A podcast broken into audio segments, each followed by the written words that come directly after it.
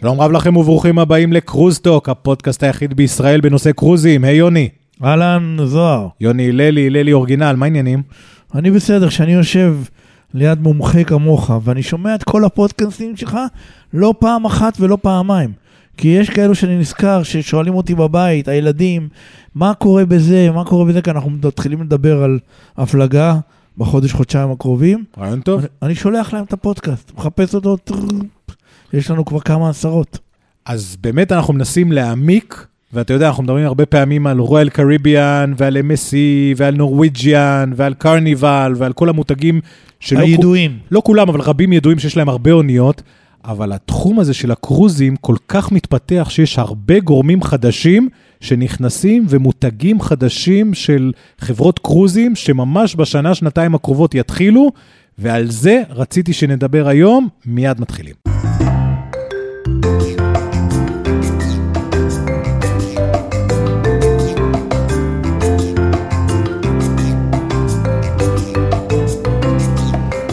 אהלן, זוהר. היי יוני.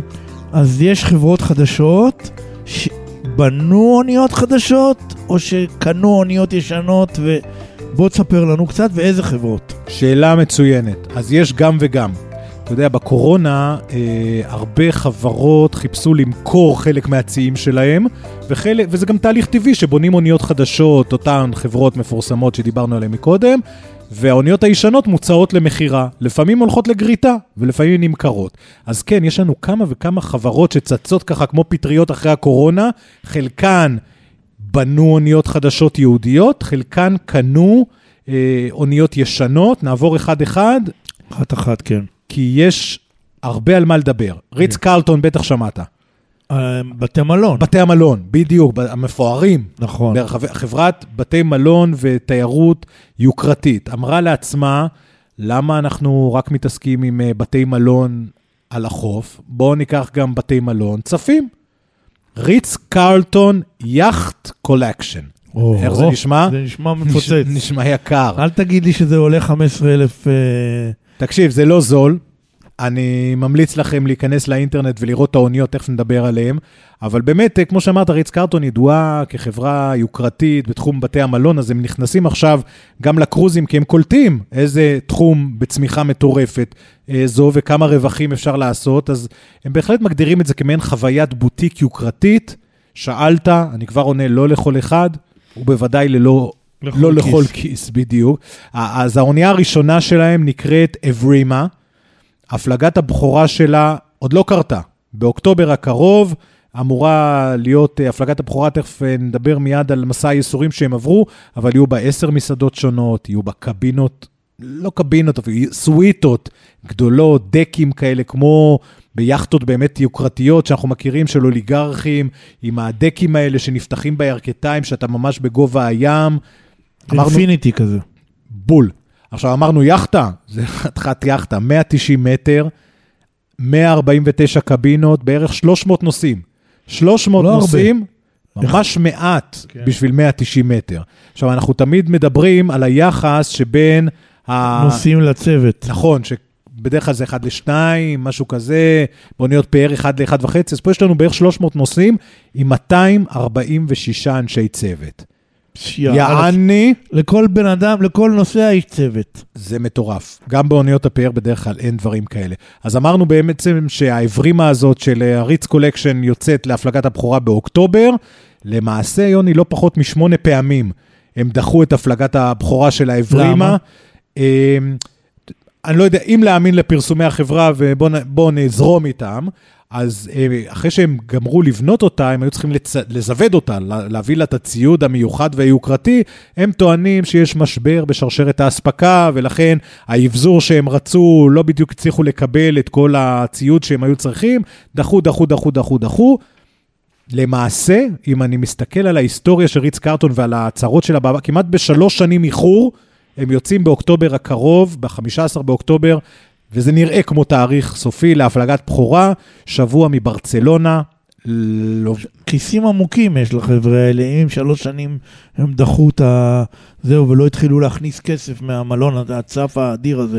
נכון, והם גם כבר מתכננים את האוניות הבאות, אז אה, הם צריכים להתחיל להכניס אה, כסף ללא ספק, אבל יש להם כיסים עמוקים, כמו שאתה אומר, אז האונייה אמורה ב-15 באוקטובר לצאת מברצלונה, לעבור אה, ליומיים או שלושה בשני יעדים שונים באי מיורקה, באיים הבלאריים, ואז עולים צפונה.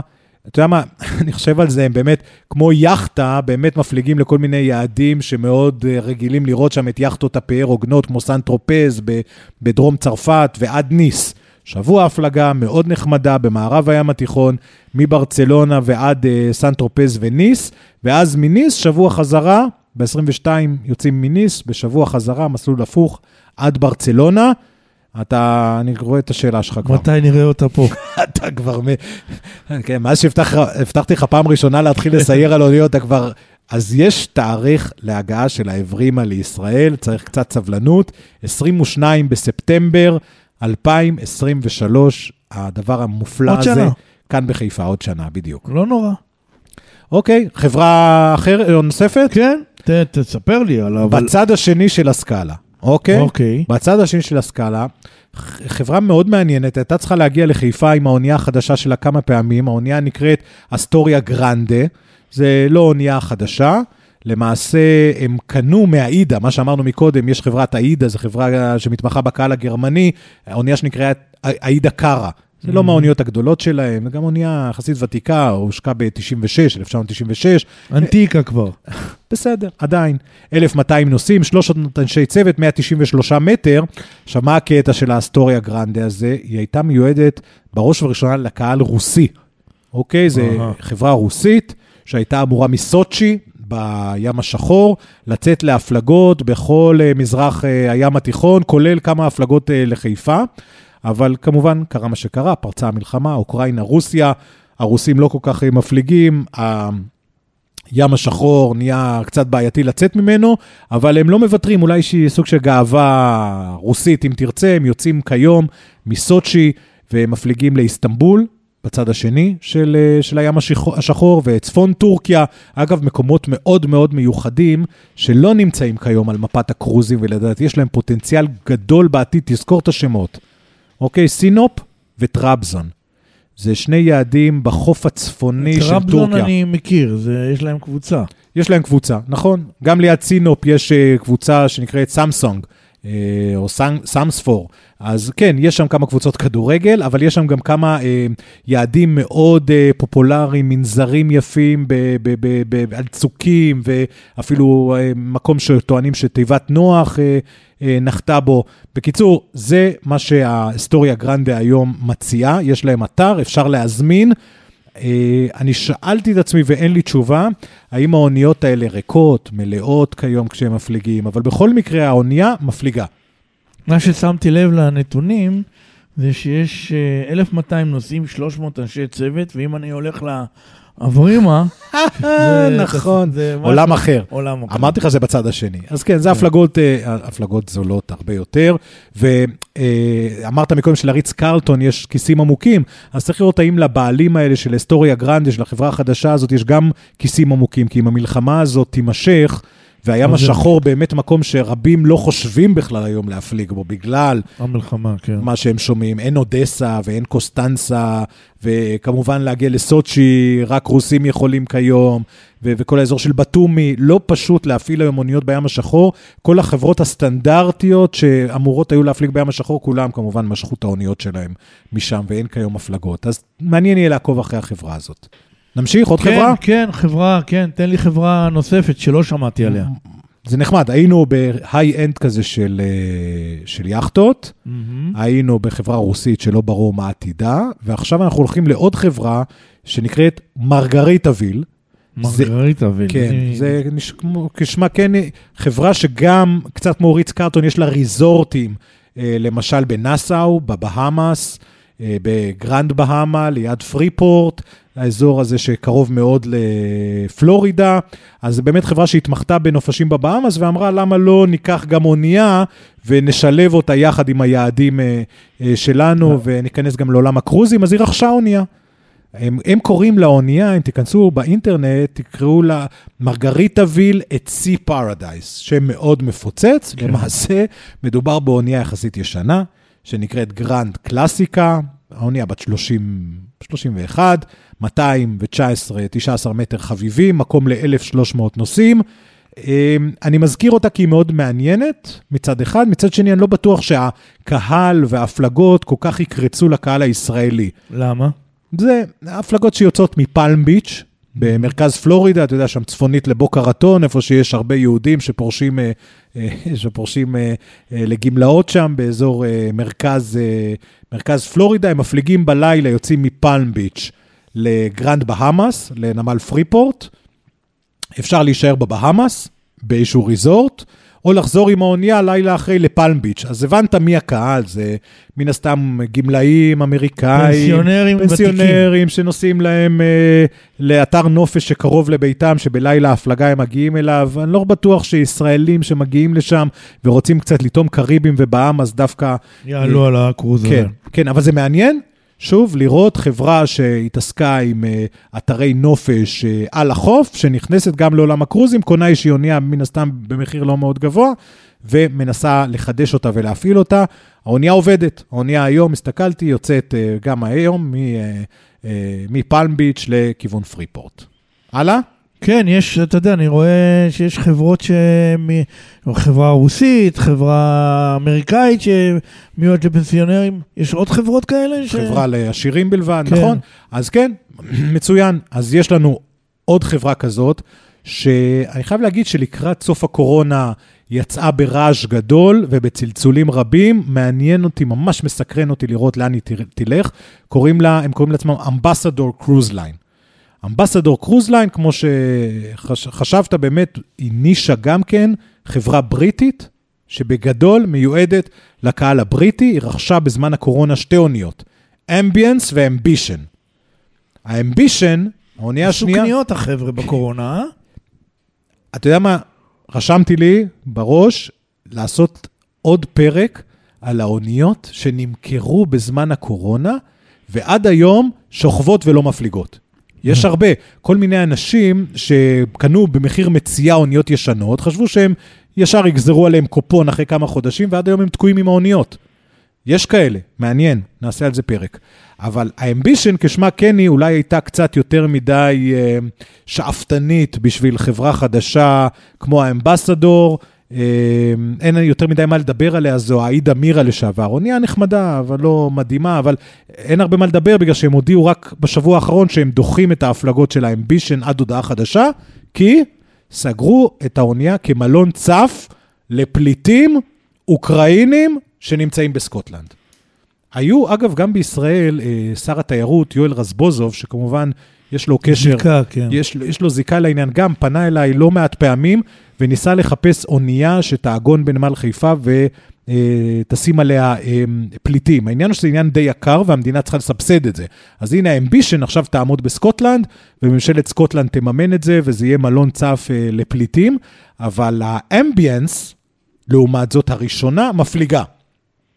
אותו סיפור, הייתה שייכת האונייה הזאת הרבה שנים ל Princess Cruise Lines, תחת השם Pacific Dawn, היא אחרי זה הסתובבה עוד קצת קבוצת Carnival, זו אונייה בת 31, לדעתי אה, בנויה יפה, אונייה די יפה, עשו עליה שיפוץ נרחב, בטח, אני יודע מה, הוסיפו בה אזורים לתה של חמש אחרי הצהריים לבריטים. Five o'clock. Tea, one tea, כן, משהו כזה.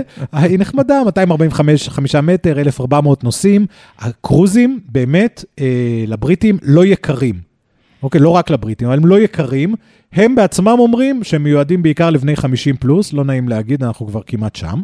אבל, אני שם, אני שם. אבל, אבל אם בא לכם אווירה בריטית, תה של חמש אחר הצהריים, זה נחמד מאוד. מה זה לא יקר? אתה, יש לך מושג? ברמות האלה של ה-150 דולר, 200 דולר לבן אדם ליום. באמת, ב, ב, ב, ב, ב, באזור הסביר. לאן היא מפליגה? אמבסדור, uh, uh, האמת שהם לקחו כל מיני איטינרי פלנרס, מתכננים די ותיקים, ולדעתי הם עושים uh, מסלולים יחסית מעניינים ומגוונים. Uh, הרבה מסלולים יוצאים מלונדון, מקיפים ככה את האי הבריטי ואת אירלנד וחוזרים ללונדון. יש להם עוד הפלגה ארוכה בספטמבר, שהם שוב יוצאים מלונדון, אבל חוצים את האוקיינוס האטלנטי לקריבים, mm. חוזרים חזרה לאנגליה. יוצאים מאנגליה גם להפלגות לנורבגיה באוקטובר הקרוב, ממש עוד מעט, ואז, אני יודע שאתה אוהב את זה, ואז תחליט איתי אם האונייה הזאת שווה או לא, הם מפליגים לחיפה, אוקיי? חיפה כתיירות. לתיירות. לא, לא מעלים פה. לתיירות, עם בריטים. הרבה בריטים יהיו פה, תהיה, תלבש חליפה עניבה פפיון, ואנחנו נעלה ב-12 בנובמבר על האונייה הזאת בחיפה, נבחן אותה. לגמרי. היא פה. מפה, אגב, היא ממשיכה למצרים וחוזרת לאנגליה, מסלול של 32 יום מאוד מעניין. יש גם בחורף הפלגות לאיים הקנריים, שדיברנו עליהם, אתה זוכר, באחד הפרקים הקודמים, באביב הם נוסעים לאיסלנד. בקיצור, אני לא יודע גם... זה מאוד יהיה מעניין, ואולי אנחנו נעקוב אחרי זה כאן, לראות איך החברות האלה מתפתחות. כי אם הן מצליחות לסדר לעצמם קהל נישה וקהל חוזר וקהל שאוהב את האונייה, אולי הם יתרוממו מאוד גבוה. כי החבר'ה האלה של האמבסדור, אני לא חושב שהם כמו ריץ קרטון, אין להם כיסים מאוד מאוד עמוקים. הנה ראית, הם נתקעו עם האונייה השנייה אמבישן, ראו שכנראה אין להם יותר מדי אפשרות, כי אם האמבישן הזאת הייתה מפוצצת כבר בהזמנות, אז הם לא היו נותנים אותה לפליטים אוקראינים, כן. עם כל הכבוד. אז כנראה זה לא כזה פשוט. אז חלק מהחברות האלה יתרוממו, חלק יהיה להם קשה להתרומם, חלקן לא סוחבות. את הדימום של הכסף שהרבה חברות ספגו בקורונה, אז הם כאילו מתחילים מסקרץ', מתחילים מאפס, אז אולי יהיה להם יותר קל, הם לא מדממות כסף, אבל חלקם לקחו הלוואות מאוד גדולות בשביל לקנות את האוניות. כן. בקיצור, מורכב. נעבור הלאה? כן, תן לנו עוד איזה חברה, עוד מותג יוקרה. מותג יוקרה אתה רוצה, אז רציתי את ה... אוקיי, אתה יודע מה? יש לנו אפילו שני מותגי יוקרה. אוקיי. קח בתור התחלה את הסואן הלניק. זה עוד מותג יוקרה שהוא היה ידוע לפני הרבה שנים, אבל הוא נעלם מהמפה לכמה שנים טובות, לא היו אוניות, לא הפליגו. עכשיו לקחו בעלים חדשים את הסואן הלניק במתכונת חדשה, לקחו את השם ואת המותג, והם חוזרים עם אונייה חדשה שהם בנו. אונייה מפוארת בשם מינרווה. היא יותר קטנה מהריץ קרטון שדיברנו מקודם, המינרווה, זה ממש אוניית אקספדישן, כמו שאנחנו קוראים לזה, אונייה קטנה כזאת, אה, ליעדים מאוד מאוד מיוחדים, כשאתה 105, אומר קטנה זה כמה? 115 מטר. איצטדיון. זה, כן, זה יותר ממגרש כדורגל יותר ממגרש באורכו. כדורגל. כן, בוא ניתן למאזינים שלנו פרופורציות. קטנה. יחסית קטנה, 150 נוסעים, בשביל 150 נוסעים, היא גדולה. היא מושלמת. נכון. עם 120 אנשי צוות שיפנקו את אותם 150, לכן וואו, וואו. הקדמתי ואמרתי, זה אקספדישן, אבל זה אקספדישן לקצ'רי, יוקרה, אוקיי? והם גם חושבים רחוק, חושבים קדימה, עם כיסים עמוקים, שלוש אוניות יהיו להם, אוקיי? יש להם את המינרווה הראשונה, אחרי המינרווה וגה, והשלישית, והיא כנראה הראשונה שתגיע לחיפה ונוכל לשזוף אותה, את עינינו בה, עם שם מאוד מאוד אה, סקסי, דיאנה. אוקיי? אז. תתחילו להתרגל. Swan Hellenic Minerva, Vega ו Diana, ו Diana תגיע לחיפה, אבל אה, חיפה זה לא יעד, אה, אתה יודע, מה שנקרא, זה לא ה cup of tea, אם נדבר כמו מקודם, על, על, של Swan Hellenic, כי הם יפליגו בעיקר לאנטארקטיקה בחורף, לחוג הארקטי, לאזור אה, הקוטב הצפוני בקיץ שלנו, כמובן, יהיו ניו זילנד, פפואה ניו גיני, פיליפינים, יפן, אינדונזיה, אינדונזיה. איסלנד, גם אפריקה מקומות לא שגרתיים. You get the picture, כמו שאומרים. לגמרי. משהו מאוד יוקרתי, לא לכל אחד, וגם לא לאנשים שלדעתי אלה הקרוזים הראשונים שלהם. רצית יוקרה, נכון? כן. יש מכל הרשימה, עם כל הכבוד לכולם, הכי מסקרנת אותי, הבטחה גדולה, כי היא כן שייכת לבית MSC Cruises. MSC Cruises החליטו לפתוח, כמו חברות גדולות אחרות, מותג צד יוקרתי, שהולך להיקרא Explora Journeys. גם עדיין אין הפלגות, האונייה הראשונה מוכנה, קוראים לה Explora One. הם, אני חושב, ואני חושב שהזכרתי את זה באחד הפודים הקודמים, אם לא, אז אני אגיד את זה עכשיו יאללה. שוב, גדולה, קטנה. הם קצת גנבו לדעתי את הכיוון של Viking Cruises. מהמם. אוניות של 900, 920 נוסעים, אבל אונייה ענקית של, יחסית ענקית ל-900 נוסעים, של 248 מטר. וואו. 250 מטר אונייה על 900 נוסעים, חבר'ה, זה פצצה של אונייה, תסתכלו על העיצוב MSC עם ה touch האיטלקי, ה Explora Journeys הולכים להיות שם דבר. אז האונייה מסיימת בנייה עכשיו, זה בטח האקספלורה כל 1. חדר עם מרפסת ו... תקשיב, תיכנס, תראה תמונות. תיכנס, תראה תמונות. יש לנו עוד זמן עד הפלגת הבכורה, רק ב-31 במאי 2023, האקספלורה 1, אה, מתוך ארבע, אתה יודע, MSC, יש לה בעלים שנקרא פונטה. הוא, מעבר לזה שהוא אחד האנשים העשירים בעולם, כי הוא גם מחזיק את MSC קרוזים וגם את MSC קונטיינרים, וזו חברה פרטית בבעלותו, וואחד מיליארדר, הוא תמיד חושב בגדול. אז הנה, הוא כבר הזמין ארבע... מאיפה הוא? הוא במקור איטלקי, יושב בז'נבה כיום. גר כיום בז'נבה, אה, בחור איטלקי, אשתו ישראלית. יש לו באמת? יחס חם מאוד לישראל, ישראלית לשעבר כמובן. אז הוא החליט לבנות ארבע כאלה, ארבע זהות, אקספלורה 1, 2, 3 ו-4. אז אמרנו אוניות שיהיו כנראה מאוד מפנקות, והם, להבדיל מכל הדברים שראינו עד עכשיו, יעשו כן הרבה ים תיכון, ולדעתי, או לתקוותי, הרבה חיפה. אוקיי? הם יעשו ים תיכון, אחרי זה הם יעברו קצת לקריבים, אבל אני בטוח שכשייכנסו עוד ועוד אוניות כאלה, אתה יודע, זה גם כמו Viking. כל שנה תיכנס Explora חדשה. 22, 23 יש לנו אונייה אחת, 24, 25, 26. בשנת 2026 כבר יהיה ל Explora Journeys מבית MSC ארבע אוניות שונות מפליגות, ואני מריח שחיפה תהיה יעד חזק. מהסיבה הפשוטה היא שאנחנו מארחים... זה כאן- אפרופו, באחד הפודקאסטים האחרונים שדיברנו, אמרת שאין נגמרה העונה. זה, זה אחת הסיבות. אין נגמרה העונה, וכשיש לך יותר ויותר אוניות, אז אתה נכון. מחפש יותר ויותר יעדים. נכון. עכשיו, אני אומר, מכל החברות האלה, אני מריח שאת ה Explora נראה לא מעט בחיפה.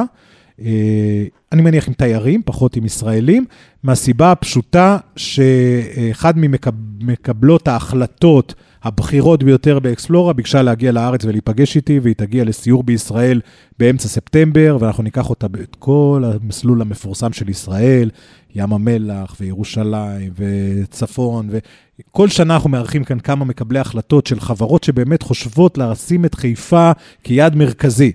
ועכשיו, כשהאקספלורה הזאת בונה עם ארבע אוניות, וזו חברה MSC, Mediterranean Shipping Company, זאת אומרת שהים התיכון חזק חזק, ובטח ישראל במחשבות שלה, אנחנו נדע יותר בספטמבר, אבל לדעתי, קח שנה, שנתיים, שלוש מהיום, אנחנו נראה את היפיפיות האלה יותר ויותר בחיפה. מדהים. עוד אחד? כן, אחרונה, עוד יש, אחד. חז... כן, יש לנו כן, זמן? כן, כן, תן לנו אותה. אח... זו אונייה שעקבתי אחריה הרבה ב... בזמן הקורונה, כי אני חושב שהיא החברה שנפגעה ביותר מהקורונה, אה, אבל, ואני שוב חוזר למה שאתה אומר, שזה מאוד מאוד חשוב, האם יש כיסים עמוקים או לא, יש חברת תיירות, אה, שיווק תיירות טורקית שנקראת אנקס. אולי הישראלים לא מכירים אותה, אבל זו החברת התיירות הגדולה ביותר בטורקיה, לא רק לטורקים, בעיקר לשוק הרוסי. אה, והם החליטו גם באיזשהו שלב, וואלה, יש לנו כל כך הרבה אה, מיליוני נוסעים שאנחנו נותנים להם שירותים, אז בואו גם אה, ניקח אוניית קרוזים ונציע עוד מוצר ללקוחות הקבועים שלנו שיבואו בקרוזים. מרוסיה, מטורקיה וכולי, אמרו, נתחיל, אני גם מעריך את מה שהם עשו, הם החליטו להתחיל בקטן, קנו אונייה מבוגרת יחסית של חברה בריטית מפורסמת יחסית שנקראת סאגה, עדיין חברה קיימת, מכרו כמה אוניות אה, ישנות שלהם, אחת מהן נקראת בלו סאפיר, לדעתי אונייה יפייפייה, היא אמנם בת 41, אבל אה, Anex עשו לה שיפ... 41 זה 80, שנות ה-80, תחילת שנות נכון, ה-80. נכון, 1981, בת 41, אבל היא עברה שיפוץ מקיף. זה לא אונייה יומרנית, הם לא קפצו מעל הפופיק, לקחו אונייה אחת אלגנטית של 200 מטר ל-600-700 נוסעים, אה, אבל האונייה הזאת במשך כל תקופת הקורונה וגם אחרי, כבר כשהיינו כבר אחרי האומיקרון, עדיין שכבה, אה, סליחה על הביטוי, כאבן שאין לה הופכין בנמל אנטליה. הבשורות הטובות, שעכשיו ממש במאי, יוני, האונייה הזאת התחילה להפליג, והיא מציעה הפלגות זולות יחסית, הפלגות קצרות של שלושה וארבעה ימים, אה, יוצאות מבודרום, בדרום מערב טורקיה, לשלושה, ארבעה ימים, בדרך כלל עושים, עושים את האיים הגדולים, לא הגדולים, כמו המפורסמים של יוון, מיקונוס, סנטוריני וכולי, מאוד מאוד זול, ים נפלא, והפלגות קצרות, כי אתה יודע, באמת, אנחנו מדברים פה הרבה על הפלגות, לפעמים 16 יום, 20 יום, שבועיים, נורא מתלהבים. יש אנשים שלא מתאים, על- מתאים להם להפליג יותר מדי, וגם לא לבזבז יותר מדי. אז בודרום, שאין טיסות ישירות מישראל, אבל זה יעד מאוד מאוד פופולרי, הטורקים משוגעים על בודרום, יש אה, לכל אה, מיליונר אה, טורקי שמכבד את עצמו דירת נופש בבודרום, עם חוף ים טורקיז מדהים. אז הפלגות מבודרום, החברה, אני לא חושב שהזכרתי את שמה, Selectum Blu. כן, לא לאונייה. קוראים Blue Sapphire, לחברה, אמרנו Anex, Anex זה הבעלים, לחברה הם מיתגו אותה תחת השם Selectum Blu. אם זה מעניין אתכם, אתם יכולים להיכנס, selectumblucruises.com, להיכנס, לראות את האונייה. זו אמנם אונייה ישנה של סאגה, אני חושב שהיא די מגניבה, וגם 600-700 נוסעים, 200 מטר, נחמד וזול. אז אתה קולט? מדהים. דיברנו על שבע חברות שונות. חדשות שלא, ש... שהן לא שצמחו- בתודעה. שצמחו משום מקום עכשיו, כן. מציעות לא מעט אפשרויות לבריטים, לרוסים, לטורקים, לישראלים, לעשירים, לממוצע מאוד מאוד מרתק, לראות לאן כל זה הולך, אבל אם אני, חוזר שוב לאן שהתחלנו את הפרק, אם תמיד דיברנו על נורוויג'יאן ורויאל. וקרניבל, הנה אנחנו רואים שיש עוד אפשרויות. כמובן שיש עוד כל מיני חברות ספנות קטנות, אבל הן ותיקות.